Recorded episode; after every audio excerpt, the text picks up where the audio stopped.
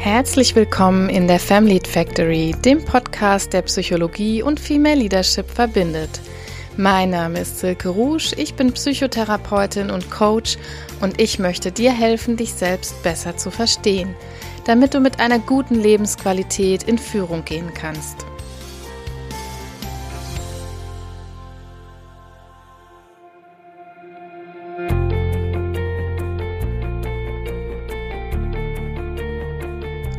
Herzlich willkommen. Wie schön, dass ihr mir eure Zeit heute schenkt und den Family Factory Podcast eingeschaltet habt. Heute geht es um das Thema Frauen und Macht. Ich habe dieses Thema mitgebracht, denn wenn wir erstmal schauen, was Macht überhaupt bedeutet, dann ist damit eigentlich so etwas wie Einflussnahme gemeint. Wenn wir als Frauen das Wort Macht hören, dann assoziieren wir das häufig oder wir denken häufig dann an Despoten, an Ausbeutung, an Machtmissbrauch. Wenn wir über kurz oder lang eine Gleichstellung erreichen wollen, dann müssen wir jedoch anfangen, ein positiveres Verhältnis zu Macht zu bekommen. Das ist zumindest meine Sichtweise auf dieses Thema. Ihr werdet es auch im Verlauf der Folge vielleicht noch merken.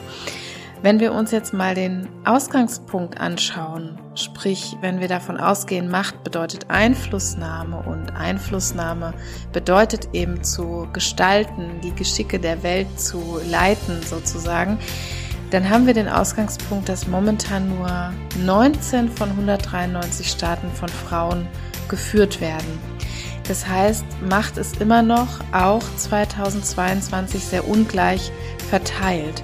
Das ist nicht nur in der Politik so, nicht nur bei den Staatsoberhäuptern so, sondern auch wenn wir uns die Vorstände, die Aufsichtsräte in der Wirtschaft anschauen. Ich habe gerade den letzten Bericht der Albright Stiftung gelesen, die sich ja genau mit diesen Zahlen beschäftigen. Und in dem letzten Jahresbericht, da war ich doch schon sehr entrüstet bis schockiert zum Teil. Und zwar zeigt dieser Bericht der Albright Stiftung von 2021, dass zwar 28 Prozent der neu rekrutierten Vorstände weiblich sind, dass das aber im Gesamten trotzdem nur in Anführungsstrichen eine Quote von 14,3 Prozent bedeutet. Das heißt, 14,3 Prozent aller DAX-Vorstände sind weiblich. Und auch wenn das ein Erfolg bedeutet, auch wenn man sich so die letzten Jahresberichte anschaut von 2018, 19, 20, dann bedeutet das immerhin einen kleinen Anstieg. Man muss aber das auch immer wieder relativieren. Das heißt, wenn man sich das genauer, detaillierter, differenzierter anschaut, dann muss man es relativieren, denn man sieht erstens mal, dass nur die größten DAX-Unternehmen diese weibliche Quote in den Vorständen steigert. Das heißt, dass diese Steigerung überhaupt zustande kommt, hängt meist von den größeren, renommierten Top 40 DAX-Unternehmen ab. Das ist mal so die erste Feststellung. Und die zweite Feststellung ist auch, dass sich bei den Aufsichtsräten, wo wir eben diese Quotenregelung haben, die ja politisch vor einiger Zeit durchgesetzt wurde, dass wir dort überhaupt keine Bewegung sehen, wenn wir so wollen. Das bleibt genauso wie es ist und da sitzen nicht mehr weibliche Aufsichtsräte, als dort unbedingt sitzen müssen, möchte ich mal so pessimistisch formulieren. Aber was ich am allerschlimmsten finde, ist, dass es 37 Aufsichtsräte an der Zahl gibt in den DAX-Unternehmen, die die Zielgröße von null in ihren Geschäftsberichten formuliert haben. Was heißt das? Das heißt, dass sie eine Frauenquote von null Prozent in ihren Vorständen anstreben. Und das ist jetzt keine fiktive Zahl, das ist wirklich eine Zahl, die aus aktuellen, also Geschäftsberichten von 2021 abgeleitet ist. Also zum Status quo muss man sagen, dass in den 160 DAX-Unternehmen, die wir haben, nur 100 Frauen im Vorstand sitzen, währenddessen dort 600 Männer in den Vorständen sitzen. Und wie gesagt, bei den Aufsichtsräten ist das eine sehr statische Zahl. Also ich habe jetzt da nicht die genaue Zahl parat, aber da verändert sich über die letzten drei bis fünf Jahre eigentlich sehr, sehr wenig. Ein grundlegendes Problem, so könnte man sagen, ist, dass Frauen keine wirkliche Historie der Macht haben. Frauen haben eher eine Historie der Machtlosigkeit. wir sollten eine kollektive Vergangenheit aber nicht wirklich unterschätzen. Das ist in vielen anderen Belangen auch so, wenn wir uns die Frauenrolle, das Frauenbild anschauen. Und aber auch eben jetzt, wenn wir uns das Thema Macht anschauen, dann haben Frauen eine Historie der Machtlosigkeit. Und es ist, wenn wir diese Zahlen uns anschauen, die ich gerade präsentiert habe aus dem Albright-Bericht, dann ist es noch immer unsere kollektive Gegenwart, wenn wir so wollen. Es gibt diese Frauen, es gibt diese paar mächtigen Frauen in der Politik, in der Wirtschaft, wo auch immer wir hingucken. Und die werden natürlich auch gerne mal herangezogen, um zu beweisen, um zu belegen, um medial auch darzustellen, da tut sich was. Und das möchte ich auch überhaupt nicht schmälern. Das ist ja wichtig, dass wir diese Role Models auch haben und dass wir die medial auch sehen. Aber die kollektive Gegenwart ist eben immer noch, dass Frauen viel, viel weniger Anteil an diesem Machtkuchen haben, äh, wenn wir in Politik und Wirtschaft gucken, als das bei Männern der Fall ist. Und in unserer Historie eben war das noch viel mehr die Erlebnisrealität äh, unserer Mütter, unserer Großmütter sowieso. Welche Glaubenssätze sich jetzt dadurch bilden, das hat einerseits natürlich mit unserer individuellen Entwicklung zu tun, andererseits aber auch mit dieser Entwicklung einer ganzen Generation. Also als erstes kann man jetzt festhalten, es gibt da kollektive Einflüsse aus unserer Historie, die ich gerade geschildert habe, die sagen so etwas wie Frauen dürfen einfach gar keine Macht haben. Ne? Diese Einflüsse sorgen jetzt dafür, dass wir einfach nicht so wirklich mit der Option aufgewachsen sind, dass Frauen auch Macht haben können. Dadurch, dass wir diese Frauen in der Öffentlichkeit nicht so beobachten konnten, dass unsere eigenen Mütter, unsere eigenen Großmütter, Urgroßmütter nicht ähm, so viel von diesem Machtkuchen abbekommen haben und wir das einfach nicht beobachtet haben. Und dann gibt es da die individuellen Einflüsse, ne, wie wir als Mädchen aufwachsen, wie wir belohnt, wie wir bestraft wurden, wie wir trainiert werden. Und dazu muss man leider sagen, dass auch heute noch ja fast natürlich unbewusst, aber dann doch fast systematisch darauf hingewirkt wird, dass Mädchen eher dominiert werden, als selber zu dominieren. Ohne diesen Begriff jetzt zu werten, aber Dominiert zu werden heißt einfach, sich unterzuordnen. Und zu dominieren heißt, seinen Willen durchzusetzen.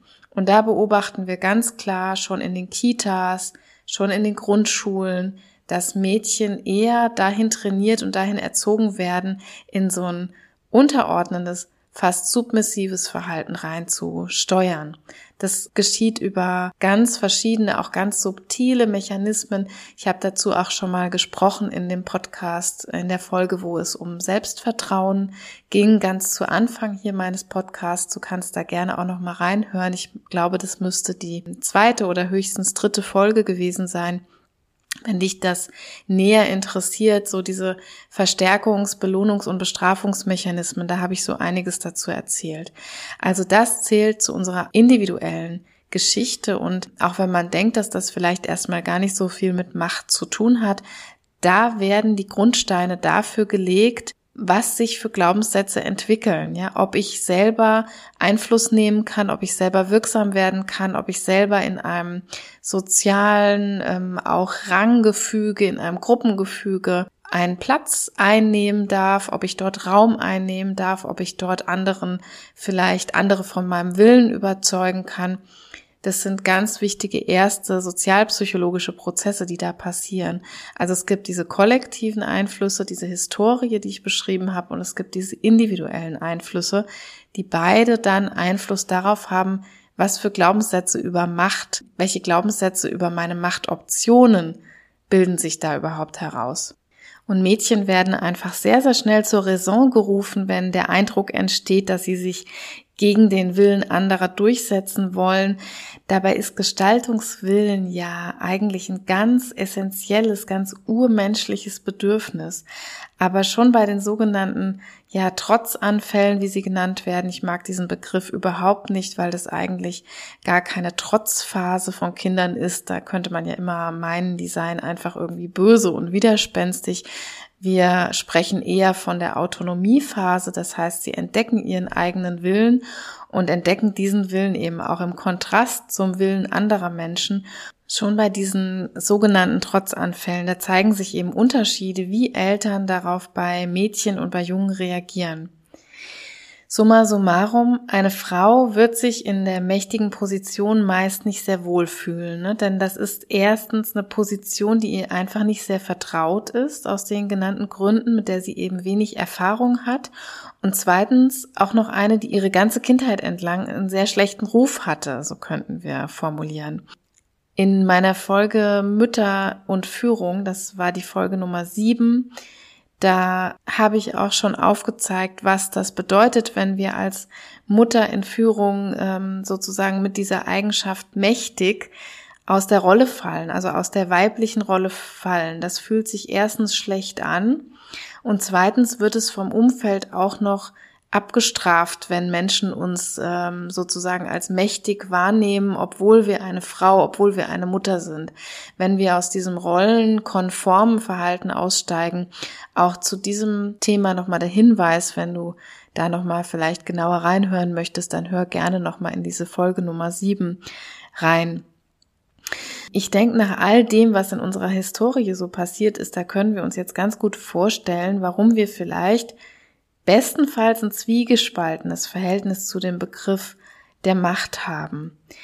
In meinem zweiten Impuls möchte ich noch ein weiteres Phänomen ansprechen, das psychologisch auf jeden Fall in uns wirksam werden kann. Und zwar nennt sich dieses Phänomen erlernte Hilflosigkeit. Ich erkläre kurz, was sich dahinter verbirgt, weil das vielleicht viele noch nicht so gehört haben und auch warum das so wichtig ist, warum das hierzu einen Bezug hat. Dieser Begriff der erlernten Hilflosigkeit stammt von einem Psychologen aus den 60er Jahren, Martin Seligmann, hat 1967 ein ganz berühmtes psychologisches Experiment gestartet, ähm, was eine hohe, hohe sozialpsychologische und auch klinische Relevanz letztendlich ähm, heute hat. Und Seligmann hat das Experiment derart gestaltet, das würde man heute auf jeden Fall auch so nicht mehr praktizieren. Man äh, hat in den 50er, 60er Jahren tatsächlich viele Studien gemacht, die gerade mit Tieren ähm, heute in keinem Ethikantrag mehr Bestand hätten, zum Glück.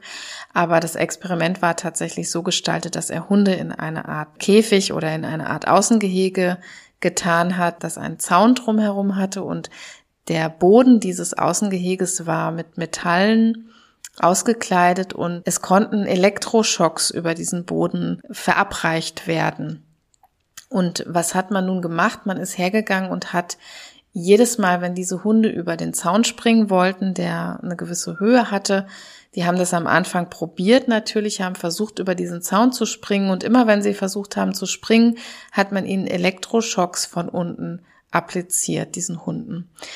Und man hat beobachtet, dass die nach einer Zeit dann natürlich aufgehört haben zu springen. Das ist eine klassische oder beziehungsweise operante Konditionierung, würde man dazu in der Lerntheorie sagen, sind bestraft worden für das Springen. Und was noch viel spannender ist, ist aber jetzt, dass irgendwann diese Elektroschocks ausgeblieben sind. Das heißt, man hat in dieser, in dieser experimentellen Versuchsreihe irgendwann aufgehört, diesen Bestrafungsmechanismus durchzuführen. Und nun konnte man eben beobachten, dass diese Hunde irgendwann trotzdem nicht mehr über diesen Zaun gesprungen sind, obwohl sie das gekonnt hätten, obwohl die Höhe mitnichten ein Hindernis gewesen wäre. Das heißt, der Bestrafungsreiz, diese Elektroschocks sind ausgeblieben und die Hunde sind aber trotzdem in diesem Gehege geblieben, das sie jederzeit hätten verlassen können aus eigener Kraft. Und dieser Begriff, dieses psychologische Phänomen, was da passiert ist, nennt man eben heute erlernte Hilflosigkeit, erlernt über die Konditionierung und eine Hilflosigkeit, die eigentlich in der Praxis überhaupt keine wirkliche Hilflosigkeit ist, denn diese Hunde hätten sich sehr wohl behelfen können, sie hätten darüber springen können, waren aber eben so konditioniert, dass sie das einfach nicht mehr versucht haben nach einer Zeit. Und heute ist dieser Erklärungsansatz, diese, dieses Konzept der erlernten Hilflosigkeit tatsächlich einer der Erklärungsansätze, was bei Depressionen passiert. Wer unkontrollierbaren Reizen ausgesetzt ist, der gelangt über kurz oder lang zu der Überzeugung, dass man keinen wirksamen Einfluss auf seine Lebenssituation mehr hat. Was hat das nun mit uns allen im Jahr 2022 zu tun? Es ist heute immer noch so, dass sehr, sehr viele Frauen sich sehr machtlos fühlen. Ne, ich habe eingangs gesagt, was für ein schlechtes Gefühl das Gefühl der Ohnmächtigkeit ist. Und sie fühlen sich so, als ob alles um sie herum wirklich von anderen kontrolliert und von anderen entschieden würde.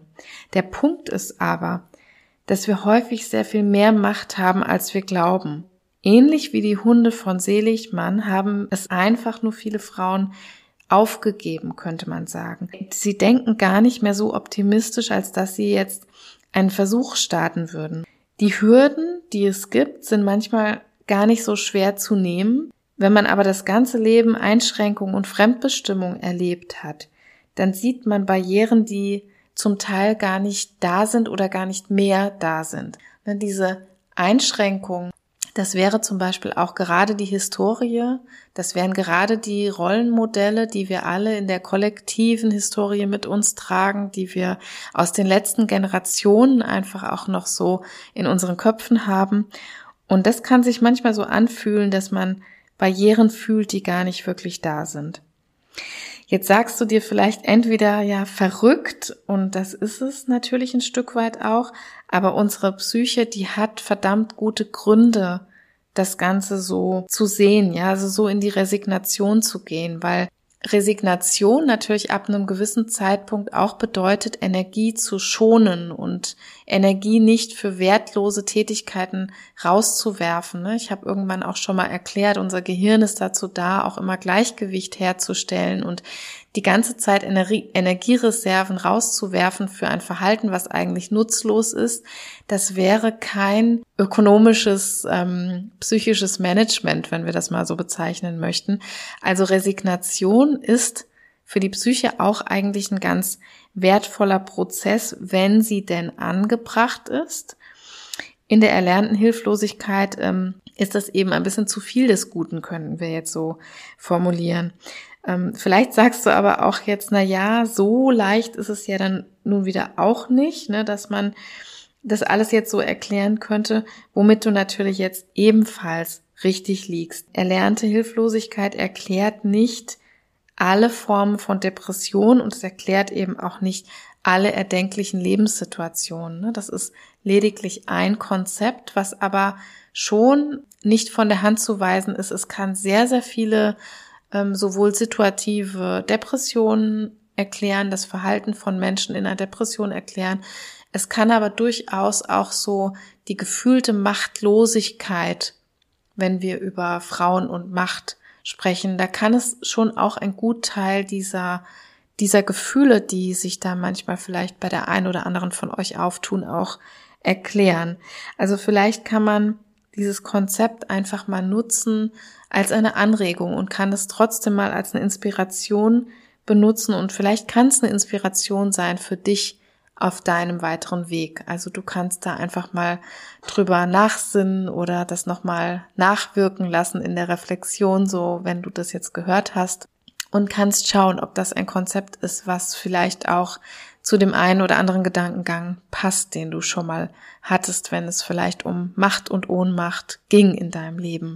Wenn du jetzt dich gerade zum Beispiel dabei ertappst, dass du ins Grübeln kommst, dann ist das erstmal ja sehr normal, wenn man so etwas gehört hat, wenn man gerade von einem neuen Konzept vielleicht auch gehört hat. Aber dann kannst du im Nachgang ja einfach mal überlegen, wo nehme ich Dinge vielleicht einfach als gegeben hin wohinter versteckt sich vielleicht aber doch eher eine Antriebsschwäche meinerseits als eine wirkliche konkrete Machtlosigkeit. Also schlussendlich können wir uns alle die Frage stellen, ist das, was ich da denke, nicht tun zu können, ist das wirklich eigentlich eine Machtlosigkeit oder ist das doch irgendwie versteckt unbewusst eine aktive Entscheidung von mir oder wäre das eine aktive Entscheidung von mir, diese Sache vielleicht zu tun oder zu lassen? Übrigens, manchmal ist es auch ganz wertvoll zu fragen, was man alles nicht entscheidet. Ne, denn auch das sind Entscheidungen, Dinge, die du entscheiden könntest, es aber nicht tust. Das sind häufig Dinge, die mit einem Gefühl der Machtlosigkeit verbunden sind, haben es aber eigentlich gar nicht verdient. Als Beispiele könnte man hier äh, nennen, ähm, ob man seinen Lebenspartner, seine Lebenspartnerin verlassen möchte. Ne? Das fühlt sich für manche sehr, sehr ohnmächtig an, sehr, sehr hilflos fühlen sie sich, obwohl dahinter natürlich eine aktive Entscheidung versteckt ist. Und oft ist auch diese Nicht-Entscheidung, nämlich das Bleiben, in Wirklichkeit eine versteckte aktive Entscheidung wenn es darum geht, soll ich irgendwo sesshaft werden, wo will ich meinen Lebensmittelpunkt aufbauen, soll ich meinen Job kündigen. also ihr erkennt dahinter all diese Fragen, wo es eigentlich ums Bleiben geht oder ums Situation aushalten, in einer toxischen Situation bleiben. Da gaukeln wir uns häufig in unserem psychischen Zustand so etwas vor, wie dass das ähm, eine sehr hilflose, sehr machtlose Situation ist, obwohl es bei näherem Hinschauen oft überhaupt nicht so ist, sondern dass wir da durchaus Freiheitsgrade haben und dass dann eher diese Nichtentscheidung in Wirklichkeit auch eine verkappte Entscheidung ist. So, jetzt gab es aber so einiges an Input dazu, warum Macht so schwierig sein kann oder unser Verhältnis zur Macht so schwierig sein kann. Jetzt würde ich gerne im nächsten Impuls nochmal etwas mehr darauf eingehen, wie wir selbst eine positivere Haltung aufbauen können vielleicht. Was ja aus den genannten Gründen oft gar nicht so leicht ist. Also wir haben erstens keine wirklichen Modelle, beziehungsweise sind wir eigentlich gerade im Übergang. Ähm, zuerst gab es gar keine. Wir haben weder medial noch in der eigenen Familie so wirkliche Machtmodelle gesehen und gerade ändert sich das, aber zuerst muss man ja fairerweise sagen, traten in den Medien fast nur Frauen auf, die Macht mit einer gewissen Art von Männlichkeit assoziiert haben. Wie ihr Umfeld das übrigens auch getan hat. Frauen in mächtigen Positionen, wenn man die mal beobachtet, zumindest so in dieser Übergangszeit. Wie gesagt, es ändert sich gerade ein bisschen, aber ganz, ganz nuancenhaft ändert es sich gerade, wenn man diese Frauen jedenfalls beobachtet hat äh, über die letzten 20, 30 Jahre, dann beobachtet man diese mächtigen Frauen, dass die sich fast verkleidet haben wie Männer, ja, diese typischen Business-Outfits, wenn ihr mal so überlegt, wie die aussehen, dann sind das meistens auf Frauen zugeschneiderte männliche Anzüge. Das sind so die klassischen Hosenanzüge in den dunklen Farben. Wenn wir uns PolitikerInnen zum Beispiel vorstellen, die diese typische Businesskleidung tragen, aber auch in, in Banken, in anderen äh, Wirtschaftszweigen, dann sehen wir ganz, ganz häufig eben, dass diese Attribute sich auch im Kleidungsstil wiederfinden. Und das ist was ganz, ganz Interessantes, ne? dass sich so eine Entwicklung vollzogen hat, dass man gesehen hat, aha, Männer sind so der mächtige Part und die mächtigen Männer haben den und jenen Auftretens- und Kleidungsstil und das wurde von den Frauen erstmal so fast kopiert, wenn man so will, ja. Und sie sind ja auch dahingehend beraten worden und sind eben auch vom Umfeld dementsprechend nur dann als mächtig, nur dann als autoritätsfähig wahrgenommen worden, wenn sie sich wie, äh, ja, wie feminine Männer verkleidet haben. Die Kleiderfrage ist zugegeben eine eigene Folge wert, aber es ist trotzdem auffällig, dass eben diese Frauen häufig in so typisch männliche Attribute gedrängt werden, in Anführungsstrichen, dass sie sie sozusagen nachahmen mussten. Und psychologisch ist das allerdings völliger Quatsch. Ja, das will ich mal so ganz salopp sagen, denn Frauen werden prinzipiell als wenig sympathisch wahrgenommen. Das zeigen sehr, sehr viele Studien, wenn sie das tun. Sie kriegen dann, wenn sie sich, ich, ich überspitze das hier, wenn ich sage, als Männer sich verkleiden, aber ich denke, ihr könnt alle was damit anfangen, wenn ich das sage. Sie bekommen dann Attribute zugeschrieben wie sie sind bossy oder sie haben Haare auf den Zähnen oder was auch immer man sich jetzt an so Zuschreibungen, Attributen vorstellen kann. Die Schauspielerin Hildegard Knef hat es ja mal sehr ähm, schön auf den Punkt gebracht mit ihrem Sprichwort, was viele sicherlich auch kennen. Sie hat ja mal formuliert, brüllt ein Mann, ist er dynamisch, brüllt eine Frau, ist sie hysterisch. Und das bildet sozusagen genau nochmal diesen Unterschied ab, den die Umfelder machen. Also welches Attribut wird der Frau zugeschrieben, wenn sie eben wie eine mächtige Frau in diesem klassisch männlichen Kleidungsstil auftritt mit diesen klassisch männlichen Attributen auftritt, wie vielleicht dominant aufzutreten, durchsetzungsfähig aufzutreten, klare Ansagen zu machen oder auch mal vielleicht etwas lauter zu sprechen, dann wird einer Frau das sofort als sehr unsympathisch ausgelegt. Was müssen wir also tun?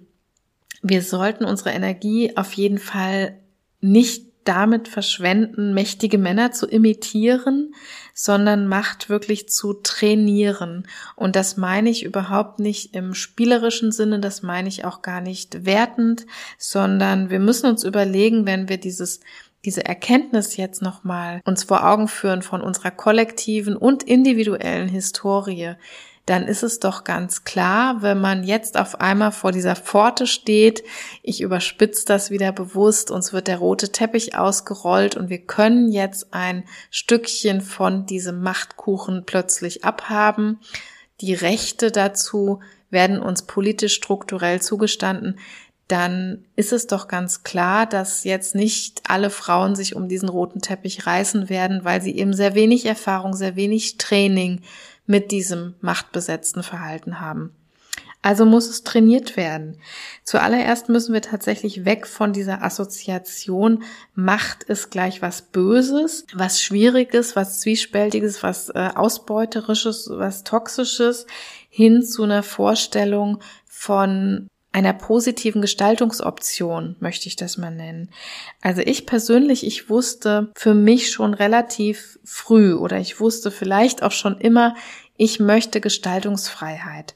Und wenn das jetzt Macht heißt, wenn dieses Wort dafür Macht heißt, dann okay. Wenn wir diese positive Assoziation irgendwie schaffen aufzubauen, dann können wir ja ganz anders wirksam werden.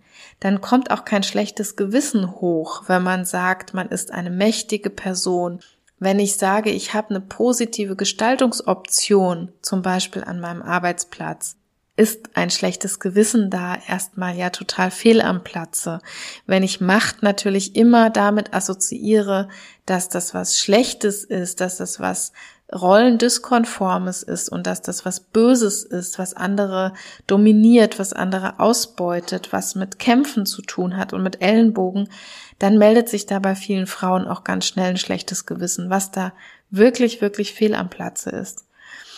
Also was uns klar sein muss, ist einfach, dass mächtiges Handeln immer einen Preis haben wird. Ne? So wie jedes selbstbewusste oder jedes sichtbare Verhalten einen Preis hat, so hat auch mächtiges Verhalten, so hat auch die Übernahme von Gestaltungsmacht eben immer einen Preis. Und das ist der Preis, dass es immer Leute geben wird, die das sehr negativ beurteilen werden. Das sind größtenteils Menschen, die ähm, diese negative Assoziation selber haben. Und es sind auch natürlich sehr konservative Menschen, die auch ein sehr, sehr konservativ nach einem sehr unflexiblen Rollenstereotyp einfach selber leben und denken. Aber es ist natürlich unsere eigene aktive Entscheidung auch, ob wir Wert darauf legen. Ne? Ich habe, ähm, ich glaube, in der letzten Folge oder in der vorletzten Folge schon mal beim Selbstwertgefühl etwas dazu erzählt, dass wir uns natürlich selber überlegen können, auf wessen Meinung oder auf wessen Urteil wollen wir wirklich Wert legen und ich habe für mich irgendwann beschlossen, ich möchte nicht mehr auf das Urteil von Menschen Wert legen, die einfach so inflexibel und so in ihrem alten, althergebrachten Rollenstereotyp festkleben. Und wenn wir uns dazu entscheiden, dann fällt es uns vielleicht viel, viel leichter, diesen Preis auch zu bezahlen, wenn wir gerne ähm, ja auch in eine gewisse Machtposition im positiven Sinne, in eine positive Gestaltungsoption kommen wollen. Wie können wir das jetzt vielleicht trainieren? Ich habe immer von trainieren gesprochen, deswegen möchte ich sagen, was heißt das ganz konkret? Das heißt zum Beispiel bei Entscheidungen, mal vorher nicht alle anderen zu fragen, sondern einfach mal in der mächtigen Position, die man nämlich eigentlich ja hat, wenn man eine mündige, erwachsene Person ist, dann kann man Dinge für sich alleine entscheiden.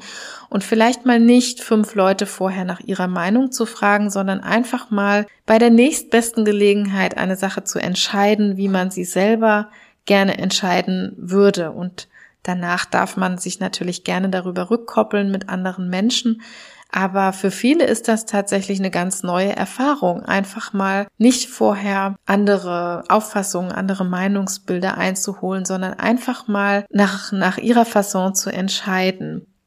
Das kann aber auch bedeuten, in einer Konferenz einfach mal den eigenen Standpunkt zu vertreten, äh, zur Not auch mehr als einmal, wenn es Gegenstimmen dazu gibt. Das kann bedeuten, selber Vorschläge oder Ideen einzubringen oder die auch einfach umzusetzen. Wenn ich vielleicht eine Führungskraft bin, die diese Gestaltungsmacht auch schon inne hat, dann scheuen sich trotzdem gerade viele Frauen davor, auch wieder hier, weil sie vorher abchecken, wie wird das Umfeld darauf reagieren. In einer empathischen Art und Weise kann das natürlich sehr wichtig sein, das zu tun. Und es ist auch ein Teil der Professionalität, das habe ich in der letzten Folge auch schon mal behandelt, dass ich natürlich, indem ich vorher mir überlege, wie kommt das bei dem oder der an, was braucht der oder diejenige vielleicht von mir, wenn ich eine gewisse Entscheidung treffe. Aber das muss mich trotzdem nicht davon abhalten, diese Entscheidung tatsächlich zu, zu treffen und diese Idee umzusetzen. Ich kann Freiheitsgrade, die ich habe, die ich mir vergegenwärtige und die ich vielleicht jetzt auch erst reflektiere, wenn ich wirklich drüber nachdenke, wo habe ich Kontrolle, wo habe ich Freiheitsgrade, die mir eigentlich zustehen, die ich aber sonst nie nutze, die dann wirklich einfach mal zu nutzen und einfach mal auszuprobieren, was passiert. Das alles ist Trainingsgelegenheit, weil wir natürlich dadurch eine Konsequenz hervorrufen und in aller Regel werden viele von euch sicherlich merken, dass die Konsequenzen von gestaltungsfreiem und ähm, ja, ich nenne das ruhig mal mächtigem Verhalten gar nicht so negativ sind, wie die vielleicht antizipiert werden. Und wenn sie negativ sind, dann kommt es eben häufig von diesen in Anführungsstrichen billigen Plätzen, wo wir uns dann überlegen können, lege ich da Wert drauf. Was auch eine ganz gute Übung ist, um Macht zu trainieren oder die positive Auswirkung von Macht und Gestaltungsfreiheit zu trainieren, ist, sich mal wirklich äh, im, im territorialen Sinne Raum zu nehmen. Ja, das kann schon bedeuten, allein mal seine Körperhaltung zu verändern, mit dem eigenen Körper zu arbeiten. Wir machen das mit PatientInnen zum Beispiel auch im sozialen Kompetenztraining, wo es darum geht, den eigenen Willen durchzusetzen. Geht also auch ein bisschen um Selbstbehauptung, um Durchsetzungsvermögen aber eine positive Demonstration von Macht. Und ich spreche hier wirklich immer von positiv. Ich spreche hier nicht von andere dominieren, den anderen ins Wort fallen oder äh, unhöflich und barsch zu werden, sondern ich spreche immer von der positiven Machtdemonstration. Dazu kann schon der eigene Körper, der eigene Raum wirklich ein ganz, ganz gutes Trainingsmoment sein. Ich kann mir dazu natürlich auch, auch Sparringspartner suchen, die das gemeinsam mit mir irgendwie so ein bisschen einüben, aber ich kann das auch ganz nebenbei in sämtlichen sozialen Situationen probieren. Wenn ich einen Vortrag halte, ein Referat oder eine Rede, dann kann ich mal ausprobieren, wie sich das anfühlt, wirklich buchstäblich territorial auf der Bühne Raum einzunehmen, nicht so klein zusammengekauert irgendwo am Mikrofon oder am Redepult zu stehen, sondern mich ähm, selbstbewusst zu bewegen und auch mir des Raumes bewusst zu sein, dass ich ein Recht habe, diesen Raum einzunehmen, wie ich auf dem Stuhl sitze, wie meine Körperhaltung ist. Das meine ich alles damit. Das kann man alles reinpacken in dieses eigene Training der positiven Machtdemonstration. Und ja, schlussendlich können wir auch einfach überall versuchen, positiven Einfluss zu nehmen. Da könnt ihr jetzt selber überlegen, was das alles für Situationen, für Ereignisse, für Umfelder sein können, wo man positiven Einfluss nehmen kann. Das kann schon in der Schule als Klassensprecher und Klassensprecherin sein, als Schulsprecherin sein. Das kann in der Politik sein, auf kommunaler Ebene oder in den Vereinen, in Ehrenämtern. Das kann aber auch natürlich in meinem Job als Führungskraft oder als Angestellte sein. Es gibt da überhaupt keine Grenzen. Ich kann überall da überlegen, was habe ich für Freiheitsgrade, wo kann ich positiven Einfluss nehmen und was das Ganze bringen soll. Ihr fragt euch das jetzt vielleicht, was hat das jetzt mit dem Trainieren von Macht zu tun? Das hat sehr unmittelbar etwas damit zu tun, dass ich nämlich schaffe, wieder eine Kopplung herzustellen, dass Macht, Freiheitsgrade und positive Gestaltungsfreiheit dass das eben ähm, mit positiven Attributen assoziiert und verknüpft ist und dass ich das auf der anderen Seite ein bisschen entkoppeln kann, dass die Demonstration oder die Durchsetzung von Macht immer was ganz Negatives und was ganz Unterjochendes sein muss. Also mit diesen Trainingseinheiten, will ich die mal so nennen, kann man wieder schaffen, das im Geiste wirklich und in der Psyche so ein bisschen zu entkoppeln, also auseinanderzubringen, beziehungsweise diesen Machtbegriff wieder positiver zu assoziieren, vielleicht auch erstmalig positiv zu assoziieren. Wenn man Kinder hat, äh, besonders eben wenn man Töchter hat, dann kann man natürlich bereits diese kleinen Menschen darin da trainieren, ihre Macht, ihren Einfluss selber zu entdecken. Ne? Also mit ganz kleinen Kleinigkeiten, dass die einfach mal bestimmen dürfen über gewisse Sachen, dass die bestimmen dürfen, was die selber anziehen wollen und dass die bestimmen dürfen, was sie selber essen wollen oder wann sie vielleicht nicht essen wollen.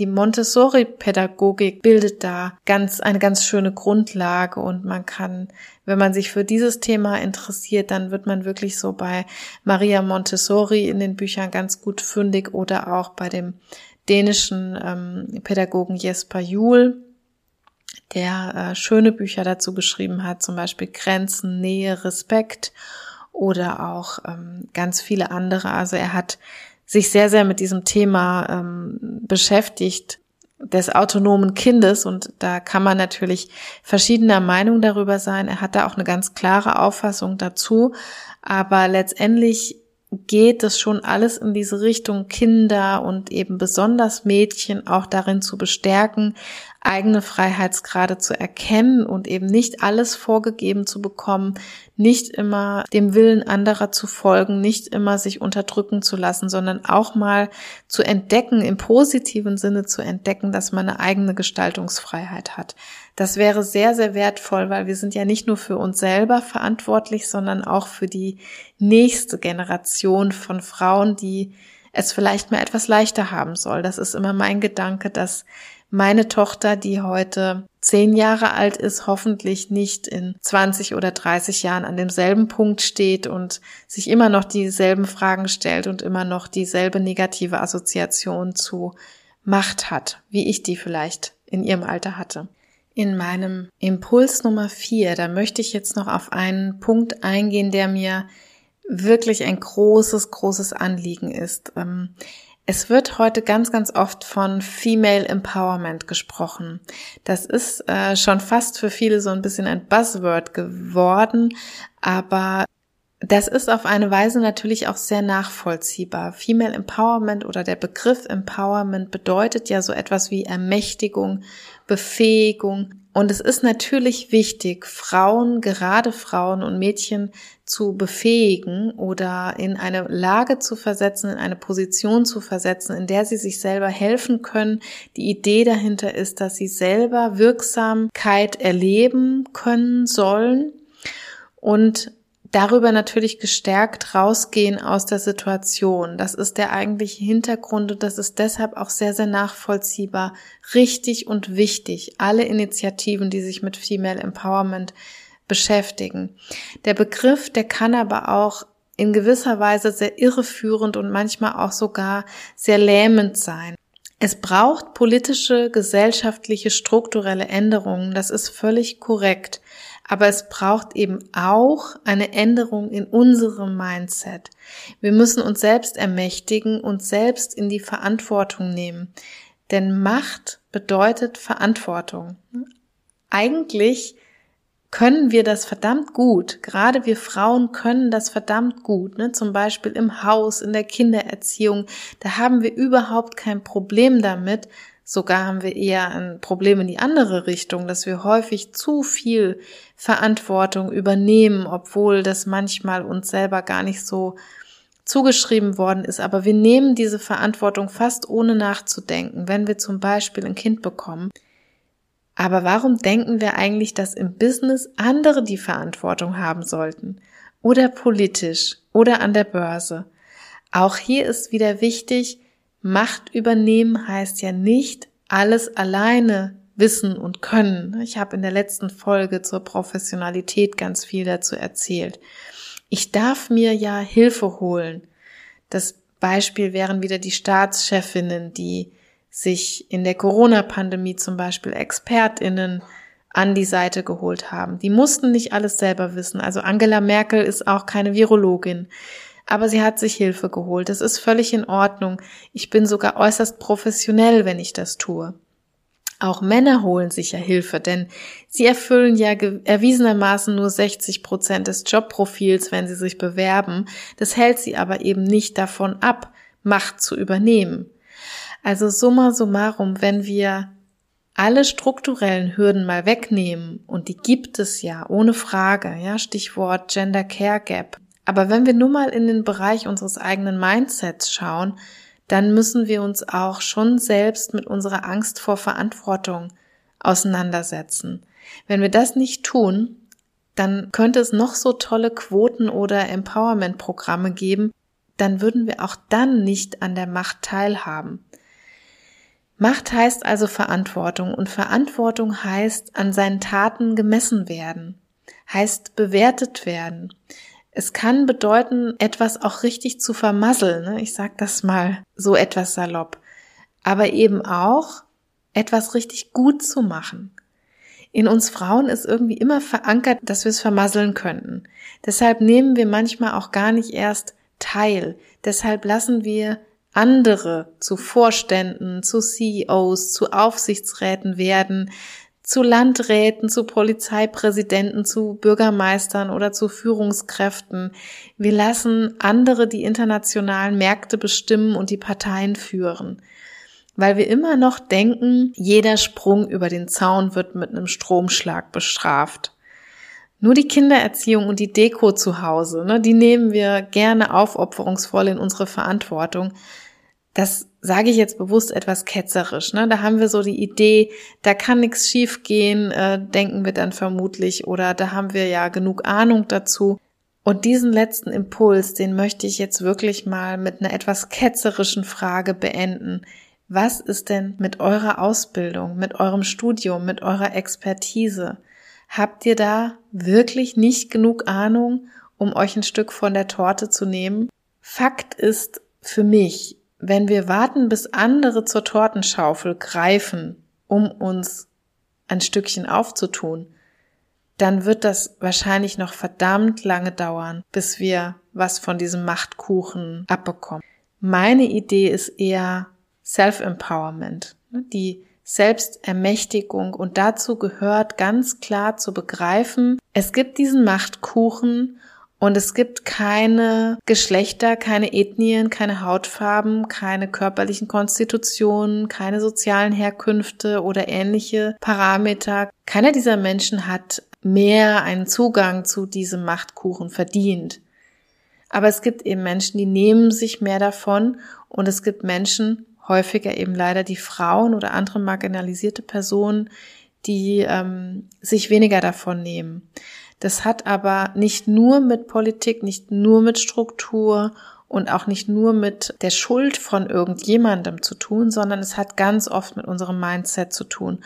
Und Selbstermächtigung bedeutet für mich in diesem Kontext psychologisch auch ganz sehr, sich diesen Raum, diese Macht und dieses Stückchen vom Kuchen zuzugestehen und selber zur Tortenschaufel zu greifen und sich ein Stück davon aufzutun, nicht zu warten, bis es jemand anderes tut. Das ist genau wie im Job. Also wenn ich warte, bis der Chef, die Chefin an meine Tür klopft und mir eine Beförderung anbietet, dann kann ich manchmal sehr, sehr lange warten. Wenn ich der Meinung bin, meine Expertise reicht aus und ich bin mir selber meines Werts, meines Mehrwerts bewusst, dann frage ich selber nach dieser Beförderung.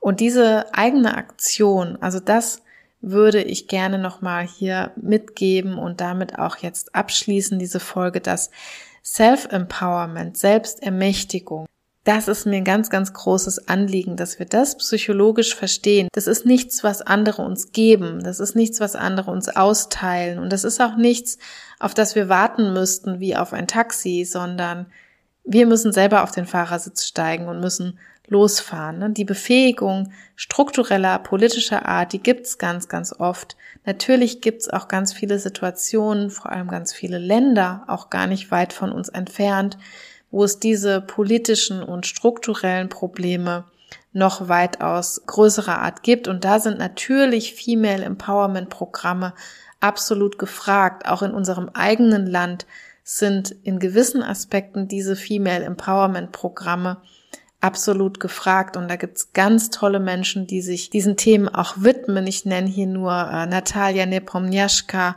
ich nenne Tijen Onaran, exemplarisch als zwei Personen, die das absolut ähm, toll machen und die sich diesen verschiedenen Themen der Marginalisierung und der Unsichtbarkeit auch gewidmet und verschrieben haben, die sind da absolut wichtig und richtig. Und ich spreche hier aber für diese Nische, wo wir vielleicht keine Barriere mehr haben, wo wir eben keine Stromschläge im symbolischen Sinne mehr kriegen und die Macht trotzdem nicht nehmen. Und da ist diese Selbstermächtigung, dieses psychologische Mindset ein ganz, ganz wichtiger Hebel und Vielleicht könnt ihr über das, was ihr jetzt so alles gehört habt, im Nachgang nochmal nachdenken. Vielleicht inspiriert es die eine oder andere von euch und es würde mich freuen, wenn äh, nur eine von euch danach dabei ist, die sagt, Mensch, stimmt, hier und da habe ich ja vielleicht einen Freiheitsgrad, da habe ich ja vielleicht eine aktive Entscheidung, die ich noch gar nicht begriffen oder getroffen habe und da habe ich ganz, ganz viel, ähm, wo ich meine eigene Macht auch schon positiv in Gestaltung, in die Wirksamkeit bringen kann. Und ihr werdet überrascht sein, wie viel Spaß das auch machen kann. Also ich muss sagen, ich stehe heutzutage sehr, sehr gern dann und wann in der ersten statt in der zweiten Reihe, denn da bekommt man oft sehr, sehr viel mehr Sonne ab und da macht es auch Spaß, Dinge zu gestalten. Und das ist ja letztendlich die, die Belohnung. Das ist ja das Lohnenswerte an der Machtposition oder an dem Stückchen Kuchen, was wir uns abholen, dass wir dort uns selber einbringen können, selbst wirksam werden können und auch sehen können, wie das Ganze Früchte trägt. Also es ist ein in sich verstärkendes System und das sollten wir nicht ein ganzes Leben an uns vorbeilaufen lassen, finde ich. Ja, jetzt bin ich am Ende dieser schönen, äh, doch sehr lang gewordenen Folge. Ich muss mal schauen, wo wir nachher rauslanden, so nach dem Produzieren und nach dem Schneiden. Aber ich denke, für mich waren das alles ganz wertvolle Impulse, die ich euch auch gerne mitgeben möchte. Und äh, wenn es dann diese Zeit braucht, dann braucht es die vielleicht auch einfach. Mich würde es wie immer sehr freuen, wenn euch das gefällt, was ich hier tue, dann lasst mir doch bitte eine positive Bewertung da. Ähm, belohnt mich mit ein paar Sternen oder vielleicht auch ein paar Kommentaren, Feedback oder Rückmeldungen ähm, in den Comments der sozialen Medien. Ihr findet die Kontaktdaten alle nochmal in den Show Notes, genauso auch wie ein paar Buchtipps über Dinge, wo ich heute drüber gesprochen habe, die ihr vielleicht auch in ganz netten Büchern verpackt nochmal findet. Ich habe von Jesper Juhl und von ähm, Maria Montessori gesprochen. Es steckten aber auch ein paar andere Impulse äh, drin, die ich euch gerne alle nochmal verlinke. Verschiedene Bücher und Anregungen, ähm, was euch vielleicht auch interessieren könnte, wenn euch diese Folge hier interessiert hat. Ja, kommt gerne in meine Community. Eben auf Instagram ist das möglich, auf LinkedIn oder ihr könnt auf meine Homepage gucken www.family-factory.com. Da findet ihr auch alles zu meiner sonstigen Arbeit, könnt Coachings mit mir vereinbaren und erfahrt auch, wenn ich neue Workshops anbiete zu den verschiedenen Themen. Ich würde mich natürlich sehr, sehr freuen, von euch zu hören und zu sehen in den verschiedenen Möglichkeiten, wie ihr mich erreichen könnt. Dann macht meine Arbeit hier Sinn und äh, ich freue mich auf jeden Fall, wenn ihr in meine Community kommt und vor allem auch nächste Woche wieder einschaltet zum neuen Family Factory Podcast mit einem Thema rund um die weibliche Karriere mit und ohne Kinder. Macht's gut, tschüss!